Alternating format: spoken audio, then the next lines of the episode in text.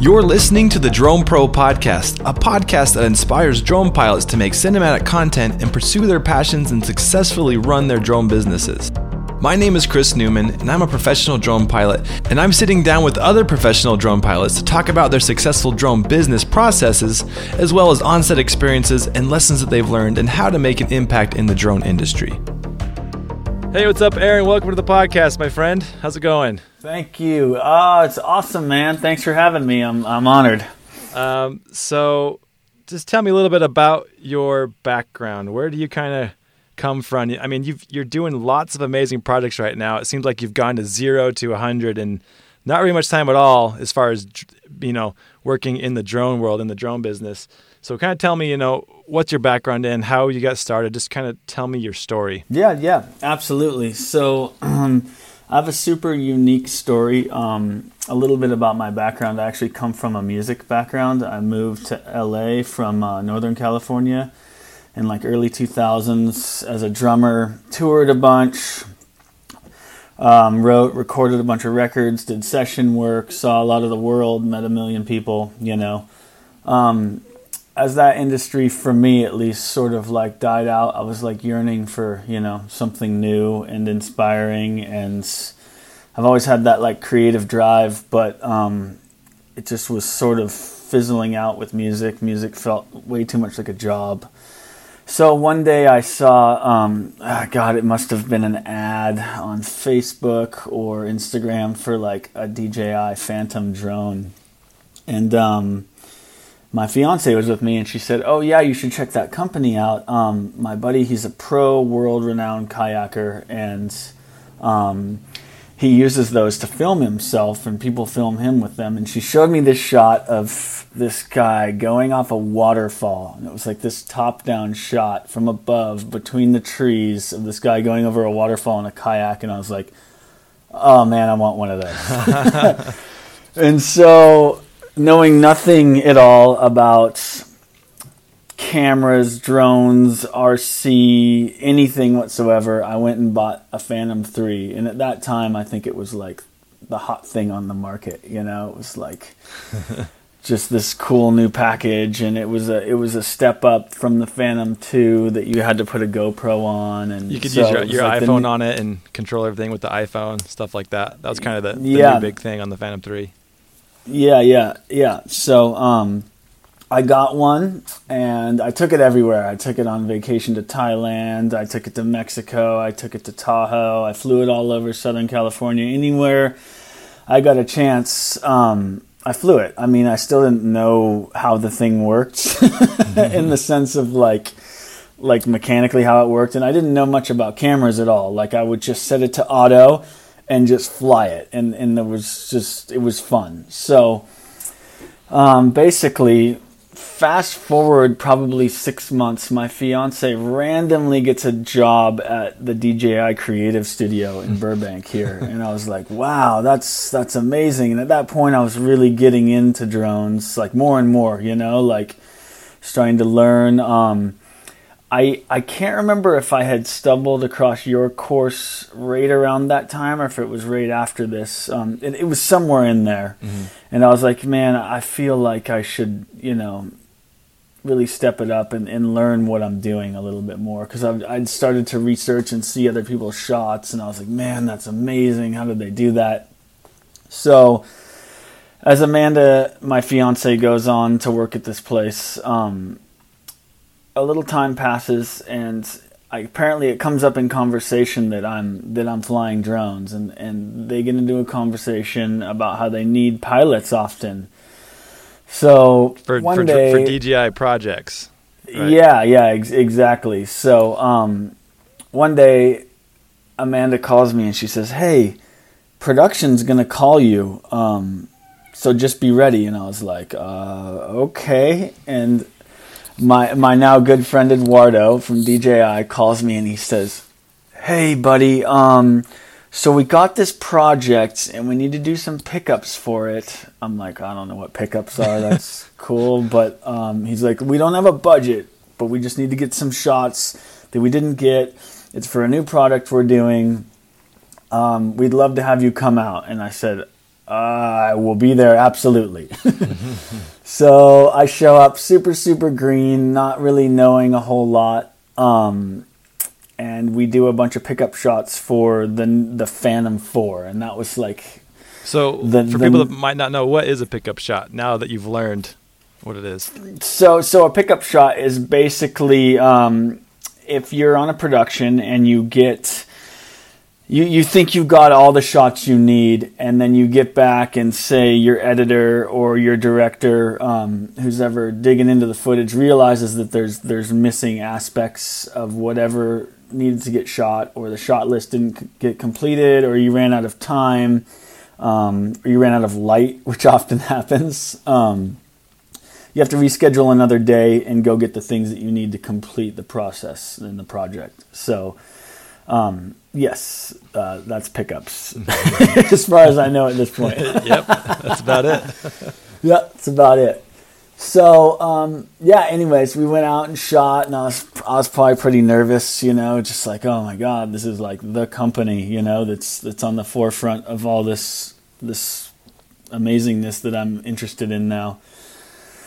So funny little story about that. We were out flying, and I was trying to track a motorcycle in reverse with a Phantom. So I had to stare at the screen and not at the drone, and they kept saying lower, lower, lower. and so the very first day that I worked at DJI, I crashed a Phantom oh, into the ground. dang. but uh, those things are so durable. I mean, I brushed it off, put the battery back in, and we continued to fly, and we all had a chuckle about it, you know. Well, that's so, that must have been intense, man. Here it is, totally. like the biggest drone company in the world, and you're totally green, your first shoot ever, and you're flying, looking at the monitor with a motorcycle two feet above the ground. That sounds pretty intense.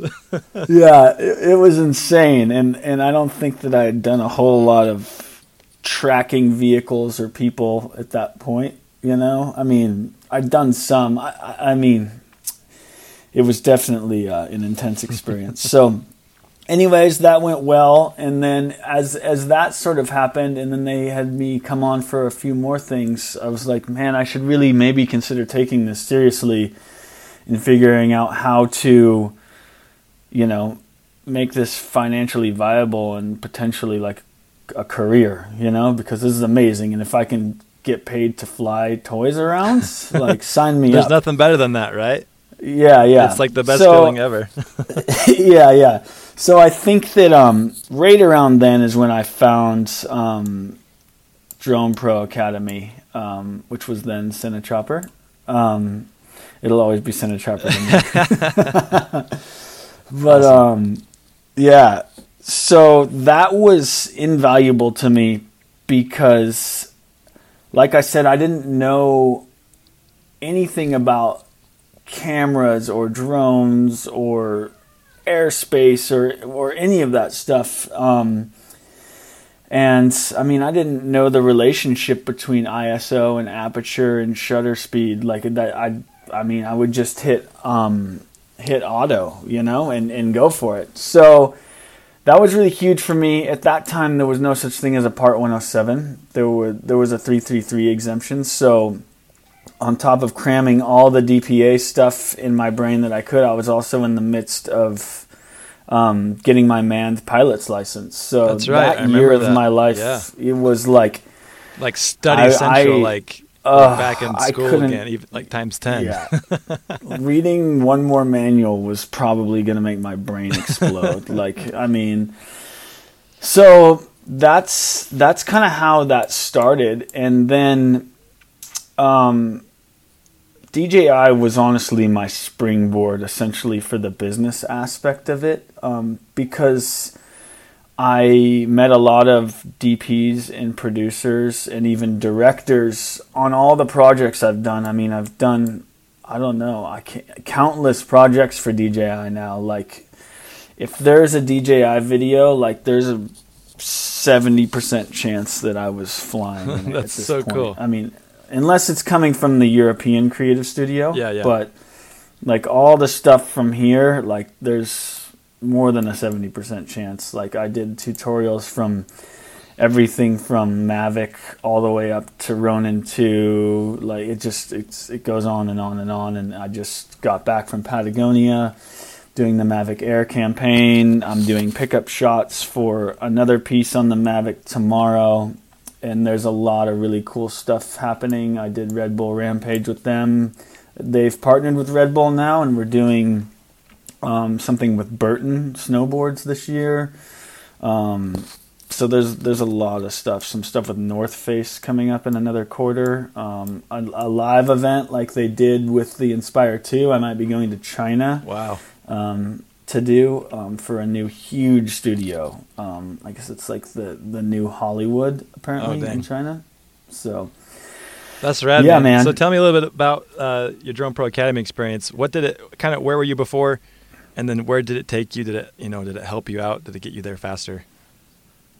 Yeah, so I'm I'm interesting in, in the way that I learn. Like I just try to dive into things, and then when I can't figure out, I go back and then I research. So that was a really cool place for me in the sense that it was like a hub. So if I had a question, it was really easy for me to go just like find that specific thing, and that was like a, a singular place where I could actually acquire the information without having to Google five thousand things. Yeah, you yeah. Know? So that would that's the way that I learn and the way that I process stuff. Like, for instance, right now I'm I'm doing a lot of Premiere Pro stuff because I've always done my own reels, and um, so I do the same thing. I just dig into Premiere Pro, and then as soon as I get stuck, I just go and I find the answer I need. So Drone Pro Academy was awesome because it was just all right there. So um, luckily I had sort of really dug into the airspace stuff because I had a CFI at that point, um, and the 107 didn't exist. Um, if if it was now, I think that that would be an amazing asset too because I know you've set up an entire 107 course. Mm-hmm. Um, but like I passed mine the first day that it came out. So I did too. but uh, yeah, yeah, because I was just ready and waiting and flying planes every day, and no, awesome. so um, yeah, but as far as like, um, I think I, I, with the 333, when I was trying to get that at first, like, you had a template up there, and that was huge because trying to find that was non existent on the web. Like, I mean, if you hadn't had that up there, I never would have found that. And I remember this chart that you posted, and it was representing aperture versus um, uh, frame rates and ISO, and it was like this. It was showing like motion blur, and I'll never forget that because mm-hmm. it's like pretty much really helped me kind of figure out like the relationship between all three of those things mm-hmm. and properly exposing. You know, so that was that was a huge help. I mean, I in the beginning I went to that site so many times I couldn't tell you specific details, but there was a lot of really good, useful information for me. Um, you know. Well, awesome, so, man. I really appreciate um, your feedback and um, what you contribute to the community. So our community is like amazing. Like we've got, I don't know, we've got 1,400 people right right now, and uh, like a lot of Facebook wow. forums. Like you ask a question, and like people are just really sarcastic. They're really mean. Um, I've seen a lot, a lot of people kind of storm out of some of those public groups because they can't ask I a did. question. Yeah, I did. I can't. I, I mean, there's there's a few of them which will I won't name, but I, I can't deal with people there because it's it's just two ends of the spectrum. People that think they know everything, and then people asking questions that that are really dumb to some people, and then the people that think they know it all, you know, just tear them up, you know. And then you have a lot of old school guys in the industry. Well, not a lot, but there's a couple.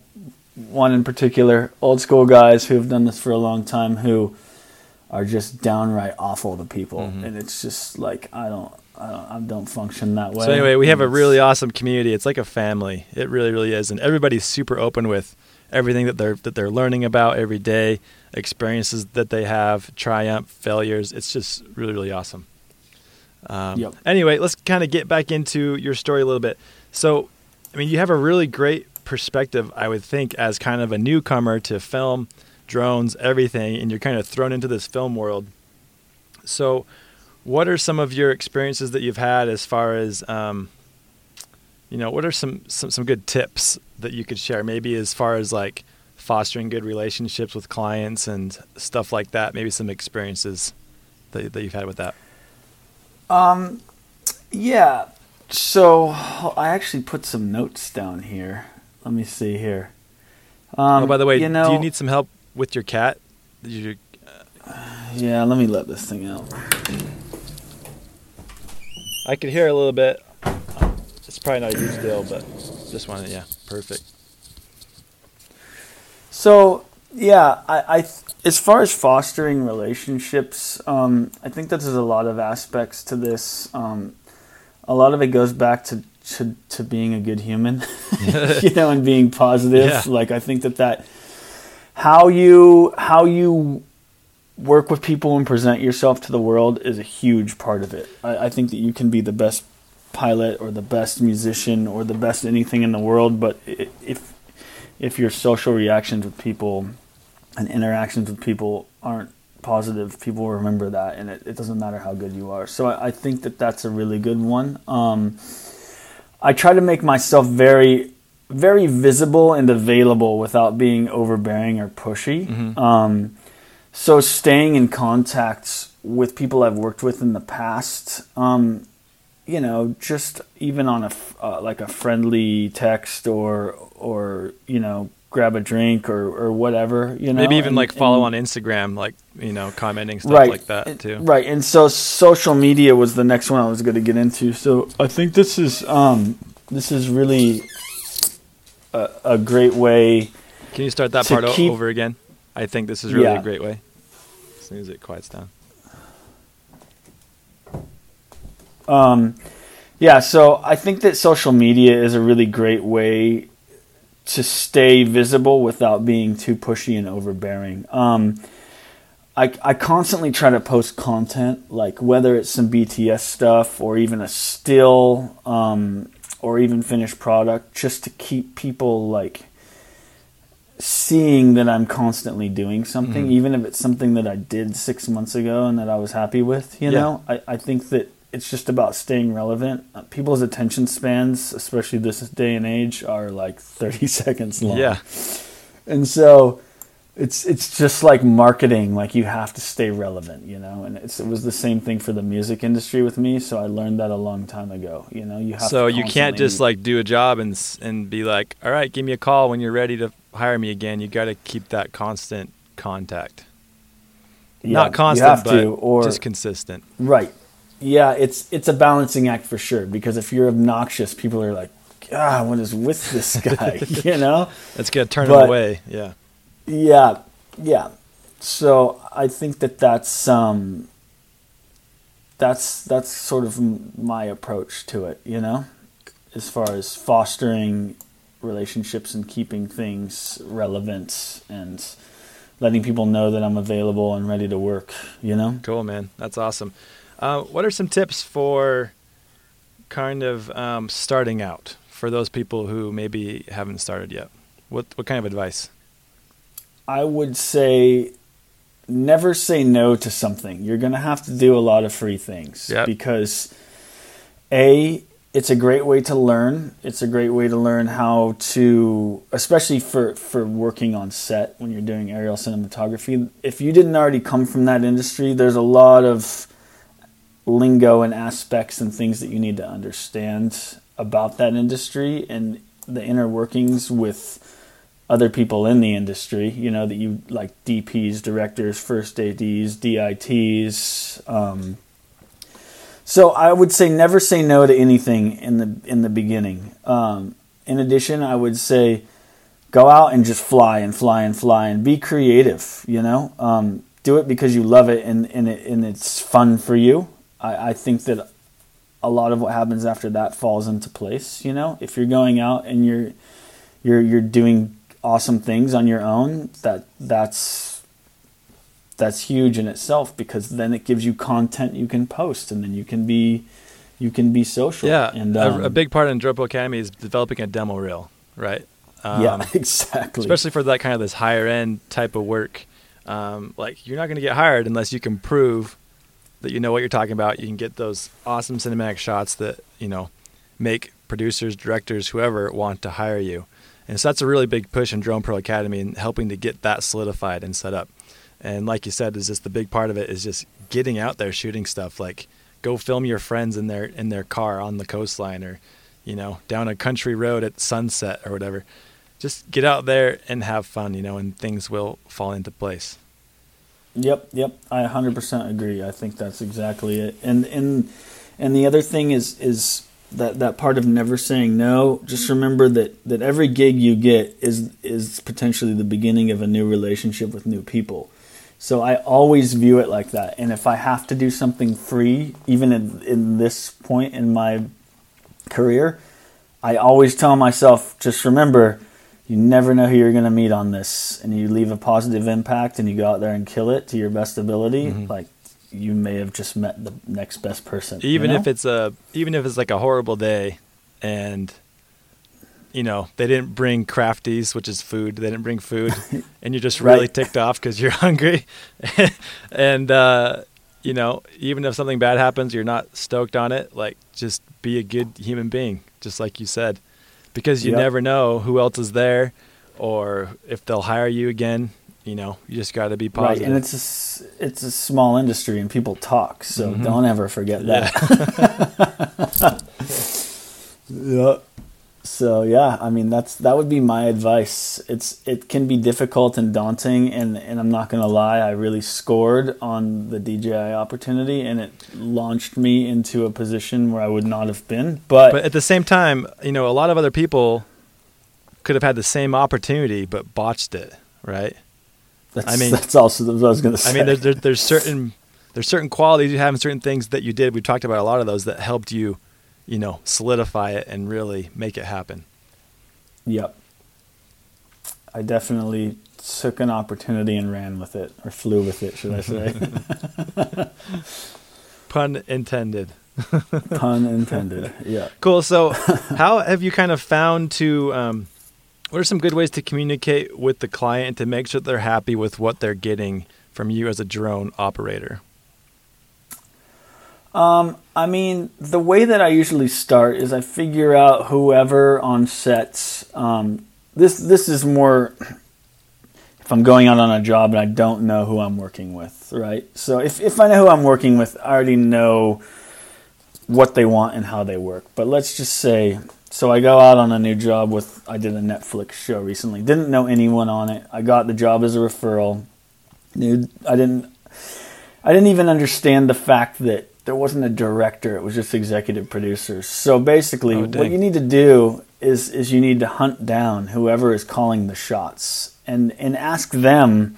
This is what I do. I ask them okay, do you guys have a shot list yet? What do you what is your vision for this? You know, and I try to be as verbal and um uh just straight to the point about like what they envision getting out of it, and I, I think that that's a huge part of it. And then um, because it because if you just kind of come in and you're like, "Hey, we're gonna get this shot," or or no. or you don't even like let them you know speak their mind you're like what if we do this and this and this and this they'd be like well let's do this and sometimes their right. ideas are not good but that's okay yeah. like you have to you know you need to try and appease what they're of saying of course I, have also found that sometimes um, what they're asking is they haven't maybe they don't have a lot of you know experience with drones and so they're trying to get a shot that's really not possible or it doesn't turn out the way they think it will in their yep. mind and so from there, then you can take a step back and start to offer other suggestions. But anyway. Yep. Yeah. So that that happens a lot too. But I but going back to the original point, I always make sure that I ask what they want first, or ask if they have shot mm-hmm. lists. Mm-hmm. I think that that's the most important thing. And then, so touching on your point, what I get a lot of the time is, "Hey, you're the pro. You fly these all the time. What do you think looks good?" That's like you know? that's like the and, best thing to happen. I love it when that happens on a shoot. Yeah, yeah. Because then, yeah. because then, like I feel like I'm experienced. I know what shots look good or cinematic and that are going to work for what they're trying to accomplish. And then when they do it, they're you know they're like 99% of the time excited about it and stoked about it. And then they even give you more yep. creative liberty in the future. Yeah, yeah, yeah. And and I mean going back to this recent Netflix thing, I mean, they gave me a good detailed list of stuff they wanted to see, but it was still at, at my free reign because they wanted me to show up to these locations before production showed up. So it was just this empty space. Um, it's a new car show that'll be out on Netflix. Um, and so they wanted to show the track completely empty and get all these establishing stuff, and then the dry lake bed completely empty and get all this establishing stuff. So I mean, at that point, it's like there's no one there telling you, okay, we want you to start tilt down and, and you know tilt up. Right. And, so ex- exe- executive producers, they're there. They're more just making the. Sh- they're calling the shots, but they're not like the creative aspect of the shoot. Right. right, right, and and on that they had so much. I mean, there was so many cameras on this shoot. There was there was all these cars, and there was cameras in every car on every driver. I mean, the guy has had so much to think about already. It's like that often happens too. So, I mean, I'm sure you've experienced this. The the drone guys are always like the oh yeah, if that shot works out, we'll use it. it's it's often like oh yeah, we'll get to the drone shot later. Mm-hmm. You know. Yeah, the, the drone shots so, sometimes are not priority. They're kind of yeah. like the icing on, on the cake. Just get an establishing shot. I had a shoot recently for Dolby Digital, um, where I was the only, I was the only camera on the entire yeah. shoot. And so instead of like working for you know an hour during the day, because usually you just kind of sit around and they they kind of call you at least on the bigger shoots. I was like on, you know, I was the only one with a crew of six everybody's looking at me nonstop, you know, for the whole, for like two days straight. and, so yeah, that doesn't yeah. happen very often, but it, it, can. And when it does, you got to be ready for it with uh, having extra yep. crew available, stuff like that. Yep. Anyway. I think I've actually got used to that because DJI jobs are all drone based because right. it's like flying drones, chasing drones. So it's you couldn't get any more drone than that, you know. Drone so I'm drone. used to, oh, yeah, I'm not used to sitting around as much as some people, I guess. But no, that's it's happened. That's awesome, man. so, do you have a specific way that you kind of make suggestions, like to the director or DP, to kind of like, you know, not in like a kind of like a soft way, I guess you could say. Um, yeah, so a lot of this kind of touches on what we were talking about. It's it's a very fine line to walk, and this comes back to the human element. You know, um, I I do this on a case by case basis, um, but I always start by asking what they want first. And you know, sometimes they have very specific stuff. Mm. Sometimes they say, "You do this all the time. What looks best?" Sometimes it's a combination.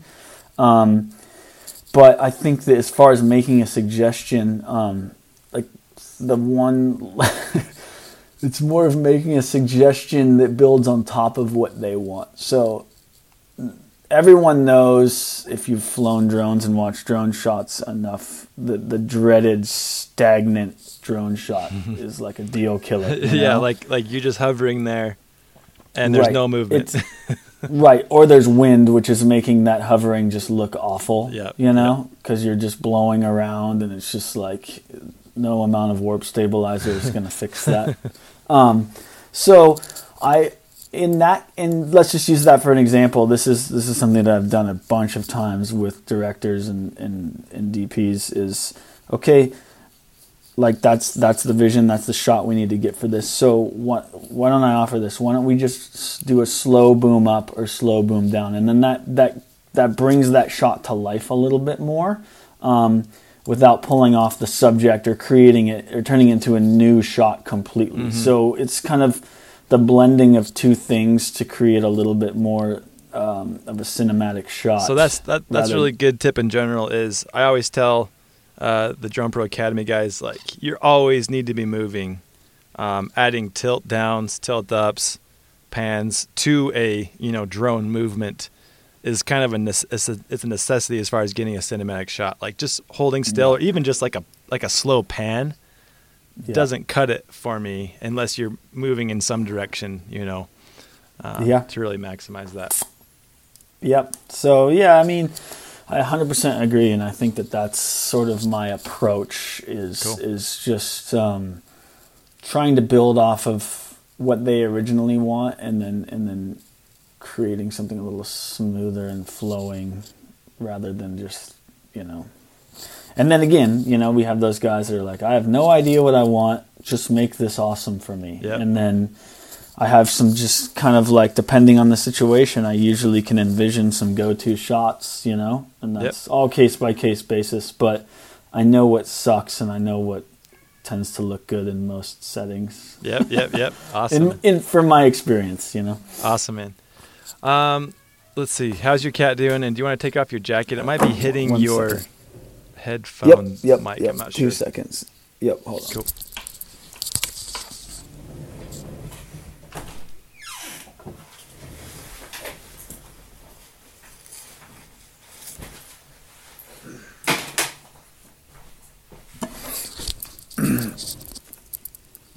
All right. I'm gonna have to leave that door cracked so that thing can come in and out. No worries. Cool. Um, okay, I'll get into the next one. Is your your things recording all right? You still doing Uh, good? yeah, it's it's still 30 minutes in. Yeah. Cool. Um, let's see. All right. All right. Awesome, man. Um, uh, let me start that over. Try to figure out how to get back in, into this. Cool, man. All right. Cool, man. So, can you tell me a bit? I know you had a chance to go to Patagonia uh, with DJI fairly recently. Um, how was that trip? Um, like I know it was pretty crazy. You guys brought so many Mavic Airs because you guys were shooting with the brand new Mavic Air that just came out recently. Um, you brought some Inspires. Kind of tell me about maybe the preparation, and then get into the actual, you know, getting there, production, um, any issues you had on the trips, stuff like that. Yeah, yeah, absolutely. So, um, I was super, super excited that I was getting the opportunity to do this. I mean, who gets to say they went to Patagonia and who gets paid to go there and who gets paid to go there and fly drones, you know? So, um, I didn't think I'd ever get to go there. But yes, so preparation, um, it was, it was a little intense. Um, the NDA was a little intense on it just because, I mean, DJI is just cracking down on leaks of products. Um, so no pictures, nothing. Um, we had a whole entire day to prep. Like we prepped for like 12 hours. I think that I packed somewhere around 60 lipo batteries. Holy cow! Oh yeah, how was Um, that getting those through? So yeah, it was fine until I was trying to leave Chile. Oh, okay. they, they almost didn't let me back out, but surprisingly enough, I I pulled it off. I don't know how. like basically, something happened where they realized that we were there working, and they're like, which is ridiculous to me because a hazard is a hazard. Like, and that's how they view the the lipos, Yeah. you know. But oh, if you're working, you can have sixty of them. If you're not, you can have three. so I'll never understand that stuff. That, but that's, that's luckily, good to know. yeah, yeah. I mean, pull whatever card you have to. I mean, it's it is what it is. Man, I've, So- I've been in some. Man, I have so many battery stories from around the world. It's not even funny how many like almost not getting out stories I have. It's So, it's pretty much the the it creates a great deal of anxiety for me, honestly. Oh, that's but yeah, that's the worst part. Leaving a country. yeah, yeah. Yep. So, yeah, so we initially were going to take three Inspire 2s, two X5Ss, and an X7, and then 15 Mavic Airs. And at the last minute, I mean, we had a red and we had an A7S and all the lenses, a Ready Rig, a Ronin 2, um, and a very stripped down crew. Like we had a first AC, a DP, What is a first AC and what's a DP for those who might? uh, director of photography, and then a, a assistant camera, basically. So director of uh, photography kind of is in control of what's being shot, what's being presented on Mm, mm. screen, uh, what lenses, aperture, focal Right. length, NDs, right. um, and, And the- first yeah. Is like basically in charge of like making sure that all that happens and prepping all the camera gear, breaking it down, charging it, dumping, you know, cards to the DIT, which we did not have a DIT. And a DIT is someone who is a data wrangler, wrangler and, and ingests all the media onto hard drives and then backs them up. So, first AC It's a very important myself, role. A very, very Yeah. important role. And when you're shooting on that many cameras and drones all at once, it's even more imperative that you have one. Yeah. so, needless to say, the footage was. I got emails for two weeks after that gig about where's this footage? Where's this footage? And a little note on that the DJI Mavic Air has t- eight gigs of internal storage, which I was unaware of in the beginning Oh, um, which makes if you don't set it right, it'll record internally, and then when you pull the card, there's nothing on the card. And then if someone takes the drone back out the next day, thinking they dumped the footage and format the formats hard it, drive. Yeah. it's done. Oh, So to this day, there's some shots that we got on the very last day that are just gone. Oh, no idea. And it was it was going to be some of that shot on Mavic Air mhm. footage, and it was like this really beautiful mist in this valley, right at golden hour, and um, it's nowhere to be found. Okay. well, that's a good tip for those working on the Mavic Air. Yeah, yeah. So I mean, my advice: if you have a Mavic Air, don't record. Don't ever shoot on the in- internal. Yeah. Ever. I mean, Unless, unless, it's like you worst case scenario. right, you It's run out of end of space or you forget your Yeah. card. Yeah, something like that. But um, yeah. So we pack up, we leave. It's a 24 hour, more than a 24 hour travel day. We left Los Angeles at one. We got there about one the next day p.m. Um, then we drove for six hours into uh, Chile, which was insane. So, for those of you who don't know, the the entire highway through Chile is a dirt road. Pretty much Like, anywhere down that- there in South America.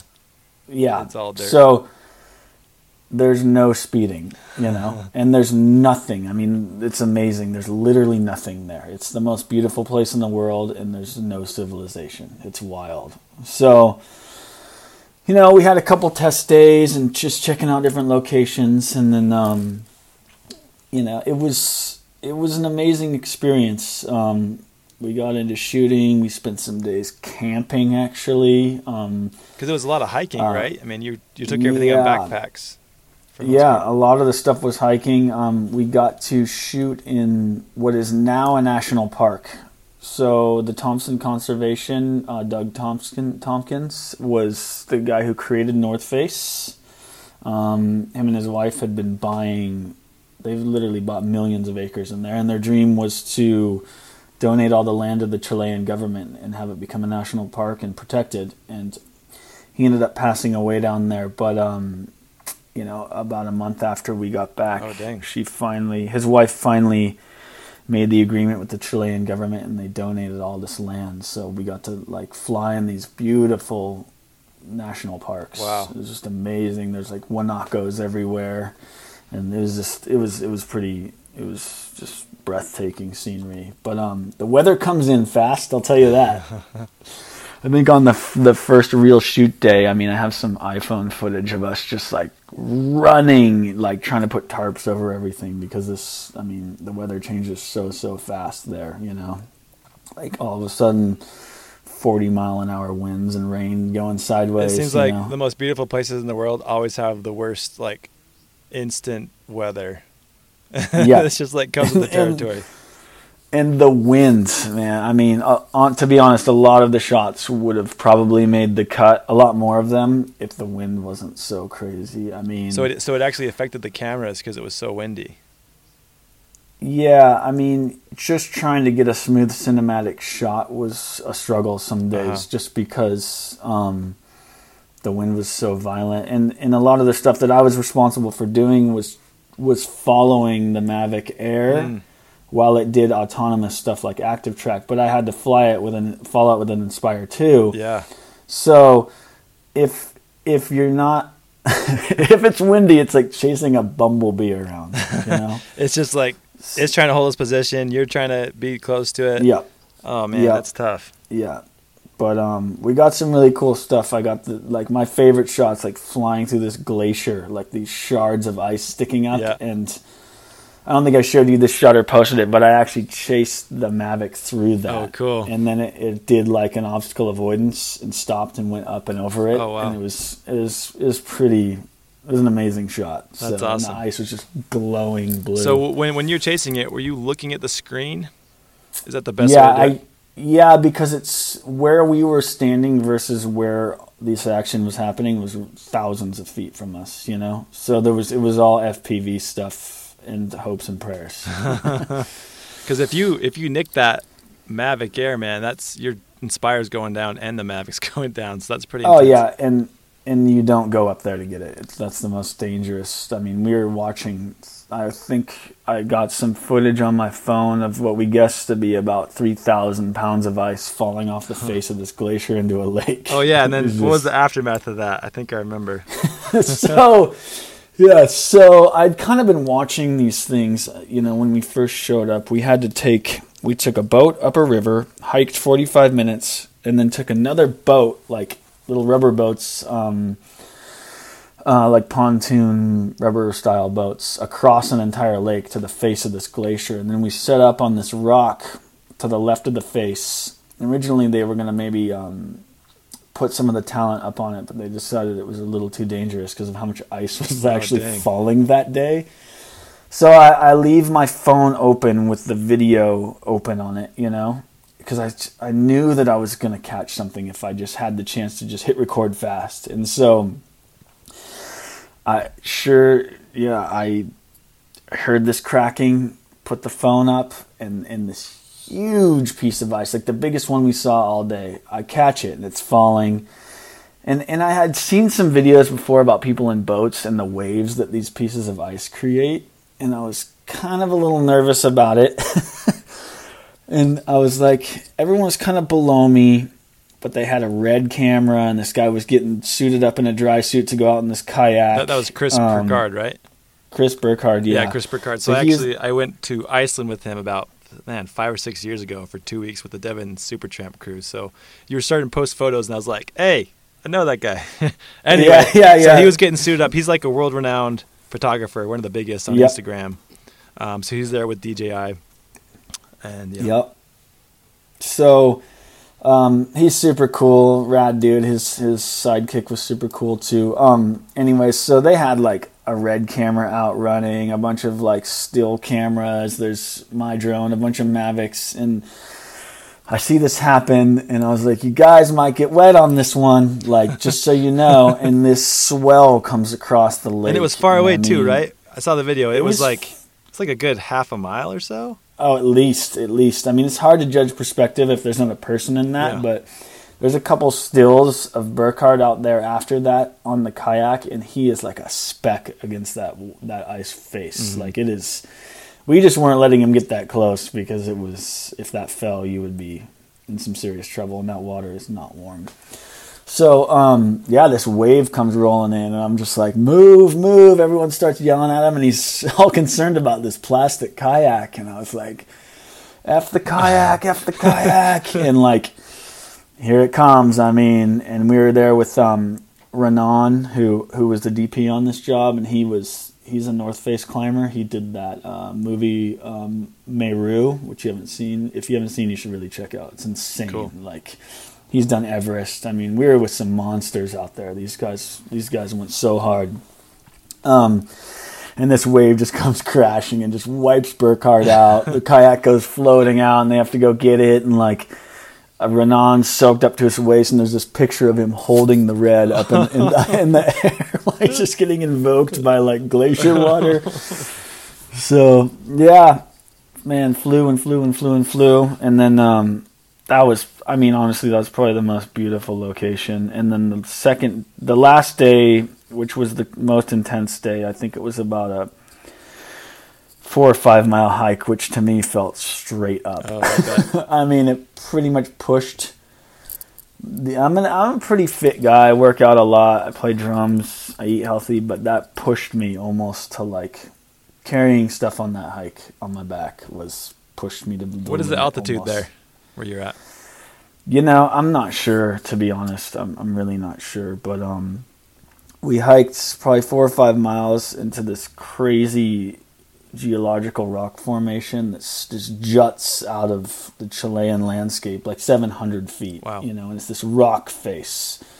Um, it's they they think that it was a bunch of hot magma that just cooled really really fast. So and, and everything eroded around it because it's just like these spires that go straight up. So that was a super crazy day. The last day they climbed the face of it, and they I have like a bunch of drone shots of rappelling down it and Oh, like cool. standing on the top of these spires and um they were doing some Mavic Air stuff from the top, and I think that the wind was probably like 50 knots up Like there. like oh, they- over the max capabilities of this of oh, the um, little by far. Like I mean, they say flying no higher than 20 mile an hour winds, and it had to have been 50 at the top of that thing. It was screaming. I have some footage that looks like a time lapse because the clouds are moving Oh, so dang. fast across the face of the rock.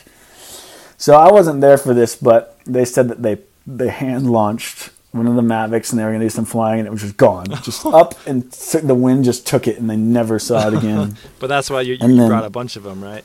That's why we brought 15 of them. Yeah. Oh yeah, really really quick. How did you charge batteries when you were in the middle Okay. of nowhere?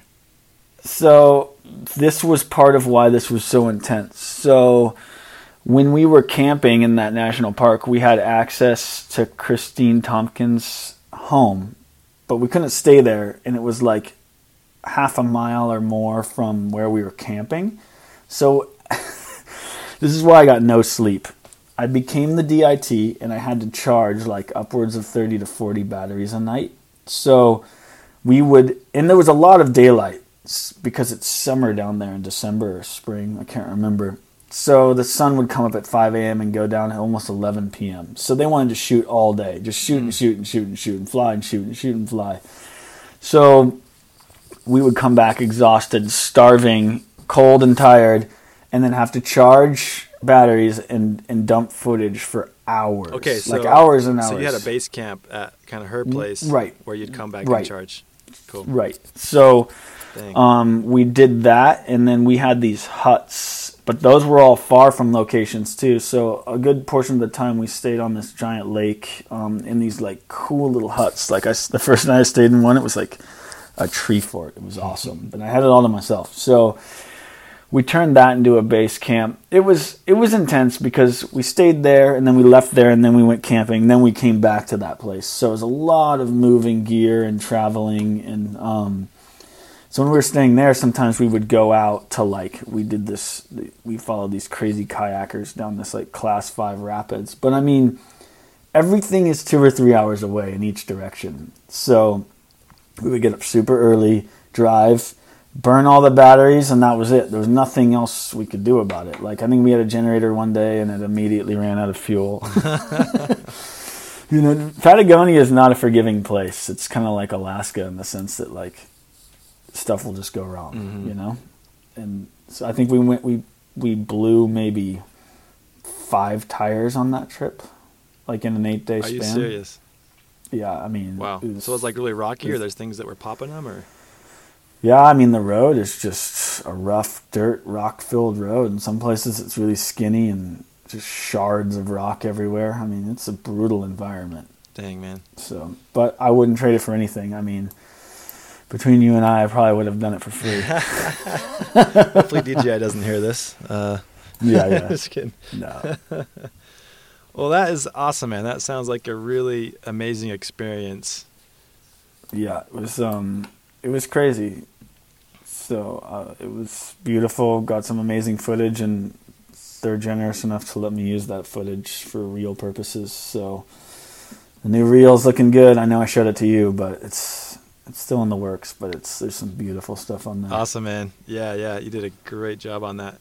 Um, okay, got a couple couple more questions. Um, kind of stepping back a little bit.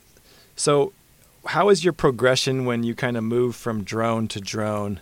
Uh, what does your fleet look like right now, and how did you kind of know when to change to upgrade? You know, I'm sure you didn't just buy the, you know, an Alta straight up, or an Inspire Two Right. straight up. Like, what was your kind of process for that?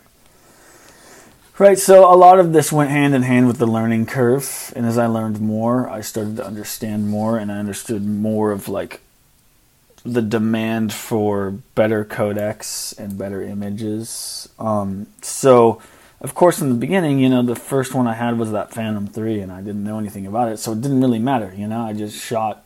You know, oh, I was like, oh, it's 4K. That must mean it's awesome. You know, It worked though for what you needed it to. Right, right, right, right. So, and then I I graduated from there to, I think at that point the Inspire One Pro with the X5, and that was before the X5R came out. So did you did you buy that? Did you upgrade after you were getting work, or kind of before you started getting work? What was your when did you kind of make I the jump? so that was one of those have to have the gear to get in the game moves, you know. Um, I got work here and there, um, but I really wanted the ability to s- to stretch out and have that dual op setup, and I think that that was huge for me. Um, so the Inspire was was the choice that I made um, because I could have a camera op and be the pilot, and then kind of really get a grasp of what that was like because it's far far different. It's completely different. You find yourself flying a lot more line of sight than FPV, um, and there's sort of a symbiotic relationship that has to be built between you and your your gimbal camera op Yep. you know there has to be like an unsaid communication eventually and then it becomes you become one you know? so That's exactly it, man. That's um, a good way to put it. Yeah yeah so i try to use my buddy donnie as much as i can every time i can because we've done a ton of cool stuff together Yep, I have a camera operator I've been working with for like five or six years since I very started. We've traveled the world, Yeah. you know. He's like my number one. So I actually have um I have like a different tiers of camera operators, you know. I've Yeah. got like my go-to guy, and then I've got you know my second guy, and I kind of like go down from there depending on who's available. right they make me more and more nervous as i go down Yeah, exactly.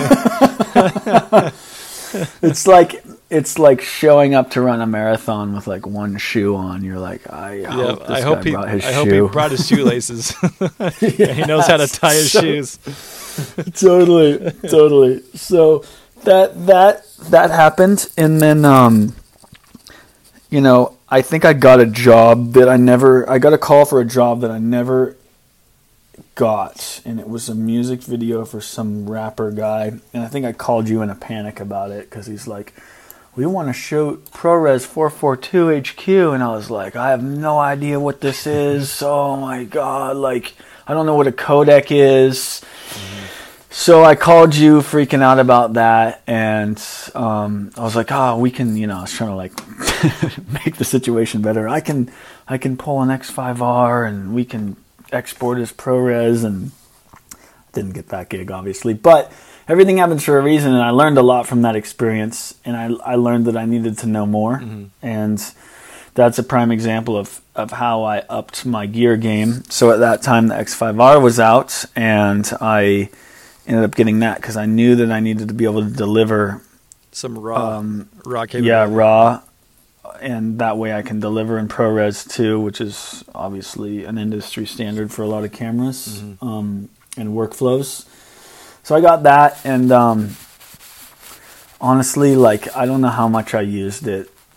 I, I think that I ended up doing a lot of DJI gigs where I was flying a lot of the the littler stuff for them for for um, product demos and tutorials and such. Um, but I still have that camera. And then when the X or excuse me, the Inspire Two came out, I, I was like, I have to have that. That that has everything that I've wanted that the Inspire One didn't have. You know, the addition of that. It had a better work workflow face. too. That's probably why I didn't use the X5R too much. right. The workflow right. is just a pain. Yeah, and now I've flown this Inspire 2 to the point where I'm actually amazed that it flies. I don't know how many hours are on it, but it's become like the workhorse. And with the new edition of the X7, I mean, the image quality is just slaughtering everything at this point. I I I just did and have yet to see the see the results, but we put the X7 up against a red helium 8K in a dynamic range test. That's right. Did you find the results yet? I haven't yet, but um, I, as I was watching them, you know, we, we did this thing where we, we we we pushed them to either end of the spectrum with light and the lack of light, you know. Mm. And I, to be honest, like I couldn't really tell a whole lot of difference. Like that thing, fourteen stops of dynamic range is is a lot, you know. Yeah. And I think that the the red claims sixteen or something like that. Um, it was super close. So we'll see. But um, that's basically the evolution of how I I progressed through gear. Cool. It was just the need for better image quality. And then you eventually went up to, to the Alta 8. That's kind of right, like one of your newest right. things, which is, for those that don't know, it can carry the big red cameras, um, Arri Alexa, which are the big c- cinema cameras. Um, yeah. Yeah. So that's um at this point, at this very juncture, that's the new endeavor. So I've been flying that thing as much as I can just to get comfortable with it because it's definitely a different beast. You know, it's more of a it's manual feeling kind of a thing. Yeah, there's no no like there's no v- yeah. good video downlink or anything like that.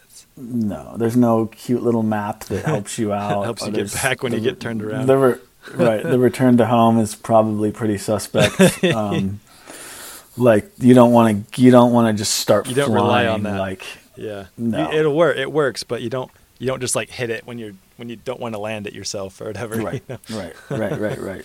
So um yeah i mean starting on dji stuff was a cool intro but it's also a bit of a crutch for me just because i didn't have to learn on the harder stuff which like you and some of the older school guys mm-hmm. did, and it made DJI seem really easy, obviously, yeah. because you're like, ah, just let go of the sticks and everything's fine. You know, this is not one of those things. So um, that's been a, a big thing for me is just trying to step up my game, practicing with like the mini quads that don't have you know any barometer or self leveling system in them, um, like gyroscopes. So just trying to step up my stick game, you know. Just practice. it's good to practice, you know. I think that's one thing that DJI does. It gives you a false sense of security.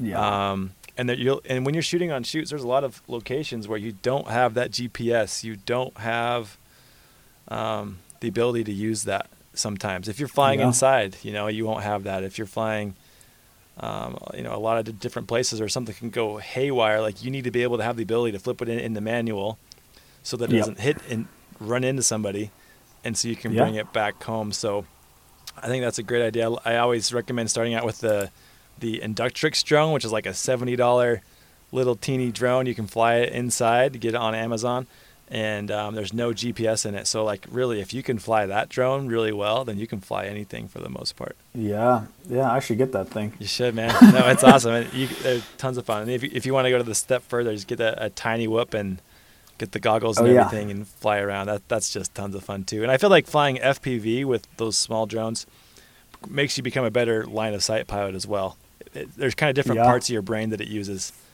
Um, yep, yep. And it really helps out.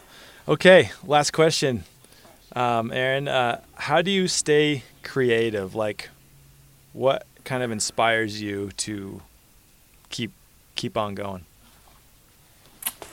You know, I mean, I, I think that there's quite a few things. Um, a lot of it's just thought of like the all the opportunity that's out there, especially since this is a new industry. Um, I, I think that just being being inherently creative it, it helps drive that creative fire in me. Like um, coming from a musical background and and all that. Um, I think though on a day to day basis and job to job basis, when you get that really awesome dynamic shot and you know you killed it, like, mm-hmm.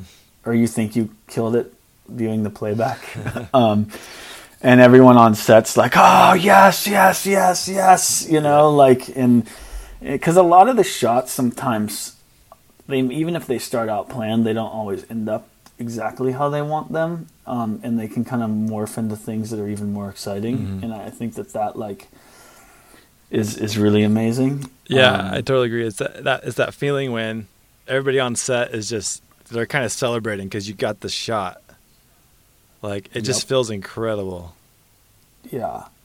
Um, so I think that I 100% agree. And I, I think that another thing is um, like that feedback. And then when you, another thing that's really inspiring for me is getting getting a bunch of footage together and, and cutting a reel together to music. Mm. Like that, because that sort of invokes the emotion, and the music can drive that in any direction that you choose. And so when you have these beautiful cinematic shots and they're your favorite shots or some of the most beautiful shots and then you line them up with music that invokes a certain feeling like that's super driving for me like that's when it all be, it really comes alive mm-hmm. you know because the music is one thing by itself and the footage is another thing by itself but when you put those two things together like that creates a moment. Yeah, and know? really, and I think that that's like, and really, kind of the the reality of um, creating. I feel like with drones and video is to create emotion. I think you you totally nailed it.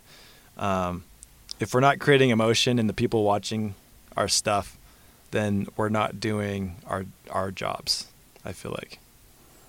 Right, right, and so I, I 100% agree, and I think that the other thing that um, creates that drive for me um, is looking at other dudes that are doing really pushing, mm-hmm. cutting the edge stuff, you know, and and not to say that I would go steal someone's idea, but it definitely in, in, invokes new ideas and thoughts and creative fire. So I think that that's a good thing for anyone to do. For me personally, it also like has the like the backfire of like man, why am I not doing that? That's awesome. but like, I think in the long run, like, it does push and drive me. You know. So yeah, yeah. Go watch creative. other people's work. Um, just go yep. to YouTube, type in drone demo reel, and then yep. watch videos. You're gonna see somewhere you're like, well, that didn't make me feel any emotion, or oh man, that one was like, I felt a ton, exactly. and that one looks amazing. And then try and copy that. Try and get the same shots. Try and get yep. the same cinematic shots. Check out his edit, his music choice. You know, um, yeah, yeah, and to tear it apart too, and think about why it did that for you. Was it was it what you were looking at, or was it what you were hearing, or or both? And you know, the time of the day that they shot it is huge. Yeah, is know? it is it everything is blown out? You know, noon, or was it shot at golden hour in the morning or at night? Um, nope.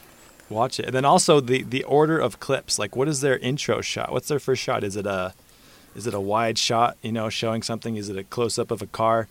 Um, you know, like just look at how their shots flow from shot to shot. Is it like the same movement in every shot consistently, or is it does it switch right. it up? You know, there's a right. lot to be learned.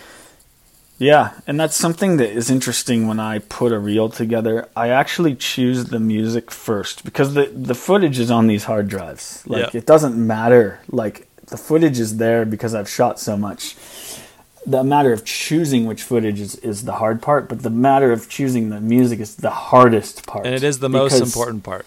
Most, most it is hundred percent for me, absolutely. And coming from a music background is is cool because I can cut it up and chop it up and take a a four minute song that I bought off of MusicBed and turn it into a minute and twenty seconds or a minute and fifty seconds, you know, and you know take this really energetic part of this chorus and move it here and you know so, yeah, absolutely, man. That's what that's my drive right there. Well, cool, man. Just tell me really briefly. We'll wrap wrap it up here. Um, tell me about this Tom Hanks film that you're working on. Okay, so this is a very very up in the air thing, and I'm not holding my breath. But the fact that I have the opportunity to sort of dig into this is is pretty amazing. So, one of the guys that I met he is a DP. He does a lot of bigger stuff. Um, I met him through a DJI job, fostering that relationship right there. You know, um, he works for. He works with a company that does. It's one of the biggest special effects companies there is. They did um, Avatar, some pirates movies. Like I mean, their stuff is top level. You know, big big stuff. So they are trying to figure out a camera system where we could shoot repeated shots that emulate the movement of waves in an ocean. So what they did is they went to Nova Scotia and they shot plates. And they what that means is they just went out and they shot the ocean over and over again for eight to ten days, right? On a warship. So there, the actual movie is taking place uh, kind of in real time on the bow of this boat on the bridge. Uh, it's a Tom Hanks film shot in World War II era. It's about him crossing the Atlantic Ocean, um, hunting or defending himself from German U boats and dropping depth charges and such. But they're shooting this all on a boat which is dry docked down in Louisiana. So the issue is is to match this movement of the ocean, but be able to do the same shot again, take after take, is a really hard thing to do because you need to not only get that uh, vertical ascent and descents, you also need to get have roll control and um, camera pointing, mm-hmm. right? And so you need to figure out a way to autonomously program all these things into whatever you're going to use. So originally they were going to use cable cams, right? But the thing is, is that they would have to drive pylons into the river, and like it was like pushing six hundred and fifty thousand dollars just for these shots. You know, and this and is like, like, so it's in the dry dock, and you're filming drone shots of the boat in the dry dock, but you're you've got to pretend like your camera. So the drone has got to kind of make it seem like the boat is moving, like it's on the ocean. Is that right? Right, right, right. Yes, exactly. So we would shoot the inverse of the wave movement. So it's like, yeah, it's intense. it's intense. so I screwed around with a couple programs. Um, uh, autopilot was pretty cool. It has waypoints in it, and you could autonomously draw them in. You know, changing the altitudes. You can't change the roll, but we soon realized that that was it was very limiting, and that wasn't going to work. So DJI has this new program called Vertex, and it, the it's not out yet. I think there's a beta version. Basically, um, it's it's like a mapping program, but you can build shots within a 3D space. So, um, you could send someone out to a location as a director or a DP and have them map the entire location with the drone and then come back and it would build a 3D space of this and then you could literally draw in your shots and autonomously fly them. Wow. Right? So they announced that when the X7 came out and I think everyone kind of forgot it existed, but it was brought up to me. And so we had, took a conference call with them and as of right now, if the quality of the X7 holds up and and the director on this Tom Hanks movie and the DP say that yes, the X7 will hold up. DJI is going to maybe potentially fast track this Vertex project and see if we can pre-program autonomous flights including pitch, roll, tilt, yaw, camera pointing into this 3D space and try to see if we can do this with drones. And it's going to be an industry first. Wow, man, but that is awesome. That's like some groundbreaking it's, stuff right there. Because it could be it, in the future where most shots are done like that, so they can program the exact movements yep. they need in a 3D space. Dang. Yeah. So yeah, it's intense. I mean, and they went down and they did lidar on this entire ship, and they've already built this ship in a 3D space with the shots they want. So now they're trying to see if they can get Vertex and this system, to talk to the production other. company. Yeah. yeah. So it's insane. Um, but we'll see if it happens. I'm I'm excited to be able to be a part of it, but I don't know if if the tech will be all the way ready in two months. Yeah, two months to do it. Dang man. I think yeah, April is principal photography or sometime in in March. So I don't know, but I've also got other things happening simultaneously so if it doesn't happen, it's all right. But well, cool, man. Hey, thank you so much for coming out on the uh, podcast today. Um, it was really cool to get some of your your uh, insight, man. That's yeah, man. Pleasure, man. Thank you so much for having me, and uh, thanks for putting that course together. It was uh, huge for me. I was a guy in need of knowledge, and it, that's a place for knowledge, and it's um, it's really it's it's invaluable, you know. And and the people support each other there greatly, and they'll answer questions if you just throw them on a forum, you know. So it's an excellent place. So thanks again for that. Yeah, yeah, appreciate it. Thanks for for being a member. It's fun to watch all your really cool adventures, man. yeah, thanks, bud. all, all right, right, man. Let's fly soon. Yeah, man. Let's do it. Cool. We'll all see right. you, buddy. All right, later, bud. See you.